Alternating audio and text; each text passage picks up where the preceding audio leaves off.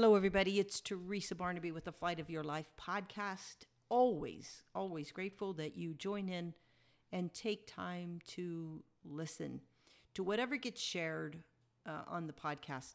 And I, I, I was thinking, like, I don't know if you all know that I don't have a script when I get on to do an episode. I oftentimes just talk about what's happened in my life or in a day, and then uh, the lessons that I learned, and then it kind of just goes from there, right? And you'll hear me a lot of times like talk about connecting the dots. It's really because most of what I share is like inspired thought, and I, I just kind of go with it. So you're kind of getting me in the raw, uh, unscripted, uh, unplugged, as the music industry says, unplugged. Uh, so I think the uh, what I want to start sharing with you today is I had a, a couple of days of travel uh, uh, since the last time I was on the podcast, and I uh, got to teach in Alabama. I think you all knew that, and then I got to travel home, and it was interesting because the morning of my travel was my last episode that I recorded. And I talked about making an impact on other people and who knew where that was going to go right? Like you don't we don't always know how we're going to impact people. Well i got to tell you when i fly i have um, noise reduction uh, earbuds. And i have uh, spotify so i play music while i'm traveling or i'll read. A lot of times i will sleep. Uh, a lot of times I'm asleep before we pull away from the gate, depending on what kind of day I had prior to, or how much sleep I got the night before. Uh, and so I kind of I kind of travel in isolation, you know, between the music playing in my head, the earbuds, or I'm sleeping. If I'm awake, uh, I'm I'm doing something. I'm reading a book. I'm writing. I'm taking notes. Whatever. But I'm not one of these people that sit on an airplane and chit chat uh, it's never been a favorite thing of mine. Even when I travel with people I know, I don't sit and chit chat, much less strangers sitting next to me. Uh, I always try to get a, an aisle seat, so I'm an easy exit, or you know I can lean to the right or the left and be a little bit more in my own space. And that's how I survive travel, uh, and and have for I don't know, the 30 some years that I've been traveling pretty consistently in my careers. So I had to chuckle because the whole idea of traveling right after I did a podcast saying who's who are we going to impact there must have been foreshadowing for me because I'm on a smaller plane, right? It's just two seats on each side, regional jet, and I'm flying out of Montgomery into Dallas Fort Worth. And I have this gal next to me that all I said was hello to when I sat down because I'm not rude. I just, I'm not social. So I, you know, I nodded, said hello, sat down, uh, and, and got in my own space. Uh, and then she, I noticed that she fell asleep before we took off. I, I, on the other hand, was wide awake. And I heard the pilot say, you know, uh, when we get up here, we're going to be first for takeoff. And then when we take off, we're going to have to do a hard uh, right U turn. Uh, and he was just kind of like preparing us for um, how he was going to maneuver once we took off. I usually don't even listen to that stuff, so I'm not even sure why I was paying attention to, but everything happens exactly the way it's supposed to. So I hear him say this, and I'm, you know, I I'm a seasoned traveler. There's not a whole lot that bothers me. So I'm I'm like, okay, fine, you know, whatever. You're in control, dude. That's kind of how I feel. It's between God and the pilot once I get up in the sky. And so I don't think anything of it until out of my left eye, I catch this gal. All of a sudden, she wakes up and she's startled. And she starts looking out the window, and her eyes got so big because we're in the middle of this hard right U turn and there's turbulence and the plane's creaking. And I mean, it does sound weird, right? It, it's odd. If I didn't fly so much, I'd probably have been scared too. And it was kind of new to me. I hadn't really experienced that. So I think I'm just going to give her her space. She doesn't know me. You know, I'm going to leave her alone. But I continue to watch her uh, out of my peripheral vision.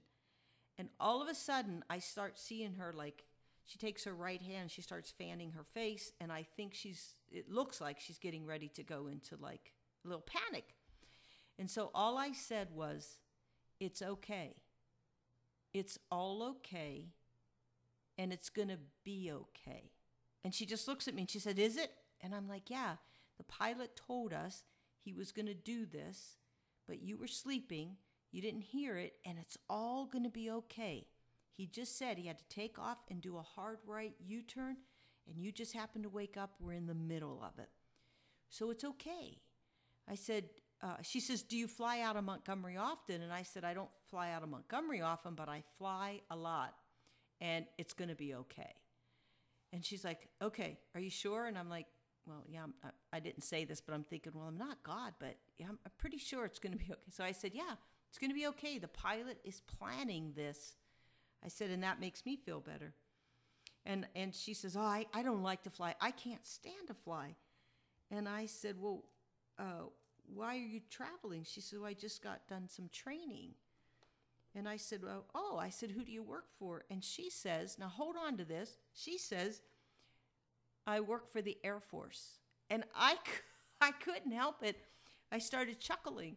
And I said, I said, seriously? Like, you work for the Air Force? You're in the Air Force and you don't like to fly. I said, I don't mean to be laughing right now. I said, but don't you find that funny? And immediately it like broke her tension. She was not uh, paying attention anymore to the flight pattern. We were totally engaged in this conversation. Me, totally engaged in a conversation. Eh, that does rarely happens. And, um, and we're talking about the Air Force and that fortunately she doesn't have to fly, that she's on the ground. And then it's just like, okay, so what do you do for the Air Force? And she was an attorney and she's with JAG. And, and so then we had this whole conversation and she totally forgot that she was at all nervous. And all of a sudden, you know, we got to this point in the conversation where we were kind of done. You know, we exchanged, you know, what do you do? What do you do? You know, all that good stuff. And then we were kind of done. And the next thing I knew, she fell asleep. And I sat there and I chuckled to myself and I said, wow, if I would have known when I recorded that podcast this morning and said, you know, I, will be curious to see what the day rolls out looking like and, and who we can impact. And, uh, and here you go. I was on a plane out of character, tremendously out of character uh, making a difference in somebody's life who was like really genuinely scared. And uh, I was glad that I could help her. I was glad that I was the one that was sitting next to her uh, in that moment. And uh, yeah, it was pretty cool. So I just thought I would share that with you because uh, you knew uh, the morning of my flight what I was thinking, and then I just wanted to share with you what transpired uh, during my flight. So that's kind of what I wanted to share with you that we don't really know what any day rolls out looking like, but I do know that when we start our day open minded, pondering things in life and pondering how we want to show up in the course of a day, there are opportunities, and we've talked about this before. There are opportunities all around us. And sometimes we just get to sit and say, I don't know what they are, but I'm going to be open to noticing them. And the minute we say, I want to notice something, I think what happens is our awareness becomes peaked. And when our awareness is peaked, we'll notice more you know it's almost it almost sounds like it went full circle right i'm going to make a commitment to notice more and just in making that commitment to notice more then it sounds like or causes doesn't sound like it causes us to become more aware of the opportunities that then we will notice so even though it starts out with the noticing it really goes to awareness which comes back to noticing and i think Uh, awareness, I've always said this awareness is the first step to change. Anything we want to change, we just need to become aware of what it is. So, if wanting to be present in any moment and aware of the opportunities that any moment brings us, then we have to become more aware in any given moment. And then we will notice all these opportunities that are lining up for us that probably have always been lining up for us. But we haven't noticed because we like like me on the airplane, I put my noise reduction earbuds in, I get my book, I get my pen, I get my paper, I turn on my music, I'm set. Either that or I'm falling asleep. Even with my noise reduction earbuds in, I'm still falling asleep. I'm in my own little world. Anything could have gone on in that airplane, I would never have noticed. But because that morning I said, I will be curious to see how the day rolls out, my awareness is peaked.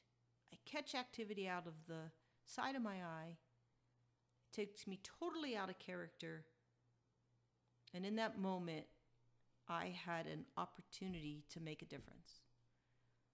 And man, what else can we ask for? Uh, but the opportunities to impact people, and then ultimately it impacts us because I have thought about that gal, and she had to go from Dallas to Colorado. And of course, I send her well wishes on her trip from, from Dallas to Colorado. I'm not sitting next to her, uh, but I wish her all the best so that she's not uh, petrified because she was literally on the border of being petrified. So, awareness, peaked awareness, first step to change. And in saying I, I wanted to be more aware of opportunities, I had an opportunity to change my behavior as I flew. Now, here's the other thing. This might be a little bit more difficult for me to find words to, But I don't I, I think I think the opportunities look hmm, I don't even know how I want to say this. Let me let me start off this way. My flight from Dallas to Tucson was totally different because I went back in the noise reduction uh, earbuds. I went into uh, a book I was reading and notes I was taking from reading the book. There was a, a, a lady next to me, and she had a, a youngster. And I didn't have a single conversation besides hello. Once I sat down, I said hello. That was it. I had it. So I, re- I went back to my old way of being on the plane. And I was totally okay with that. Because I think when we need to shift, we'll we'll see we'll know the signals and we'll need to shift. I needed to shift my behavior on the first leg of the trip because of who was sitting next to me. And then I could revert back to my old behavior on the second leg of the trip. And that both of those were okay. So I guess my I guess what I'm trying to find words for is we we can make changes uh, that will last a lifetime, or we can make changes that cause us to take care of what needs to be taken care of in the moment, and then we can go back to the way we were. As long as the way we were still works for us. Does that make sense? So let me take the example one step further. I know that reverting back to my old ways of flying in my own little space in my own little world uh, was was fine on the second leg because the mom settled in. Her, her youngster fell asleep, which allowed her to fall asleep. They didn't need me. I was just another passenger in the seat. And so it was okay that even though I learned something valuable in the first part of that trip, I didn't need to implement anything new or different in the second part of my trip. So I think we're going to have opportunities to make changes because we need to make changes to change the way we want our life to be. And in instances, we can make temporary changes that fit the moment that we're in. I hope that makes sense. I know that one's a little bit more uh, ethereal, uh, but I hope with my example, uh, it makes sense uh, what I'm talking about. Uh, so there are changes that I have made in my being and in my habits uh, that will stay with me for the rest of my life. Those are life changing um, endeavors, personal, professional development that I want to sustain that will serve me as I move forward in my life. And then there are those little tweaks that we get to make. Maybe that's the word little tweaks we get to make in our character, in our being, when the moment calls for it. But I don't have to make a commitment to myself that says, okay, now, from now on, every time I fly, I'm going to have uh, engaging conversations with the people next to me. I, I'm not ready to make that commitment. I am ready to say, I will be more aware when the person next to me needs something versus not. But I don't have to change my behavior because I got to tell you, traveling in my own cocoon has served me very well. It's gotten me through countless flights across this country. And, and it works for me. And uh, I, I told you earlier that you know traveling is becomes very isolated.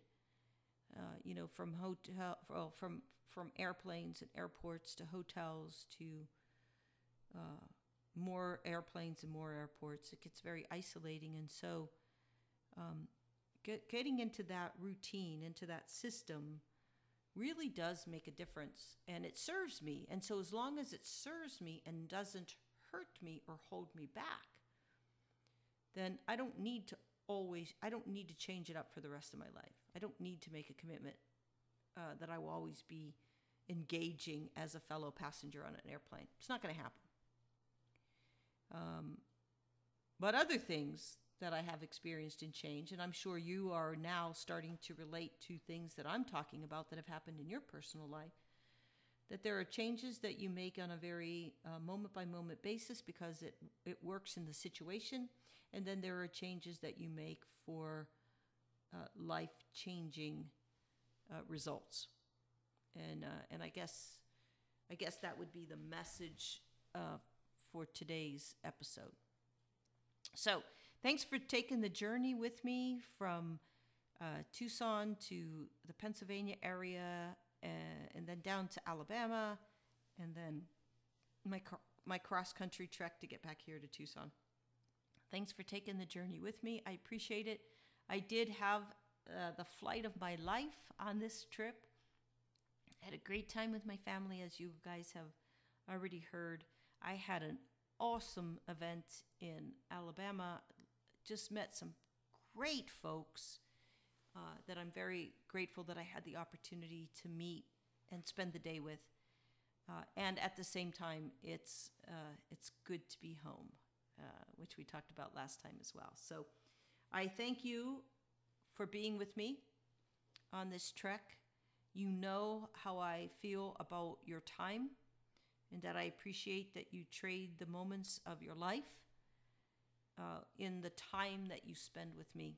And I will never take that for granted. So thank you so much.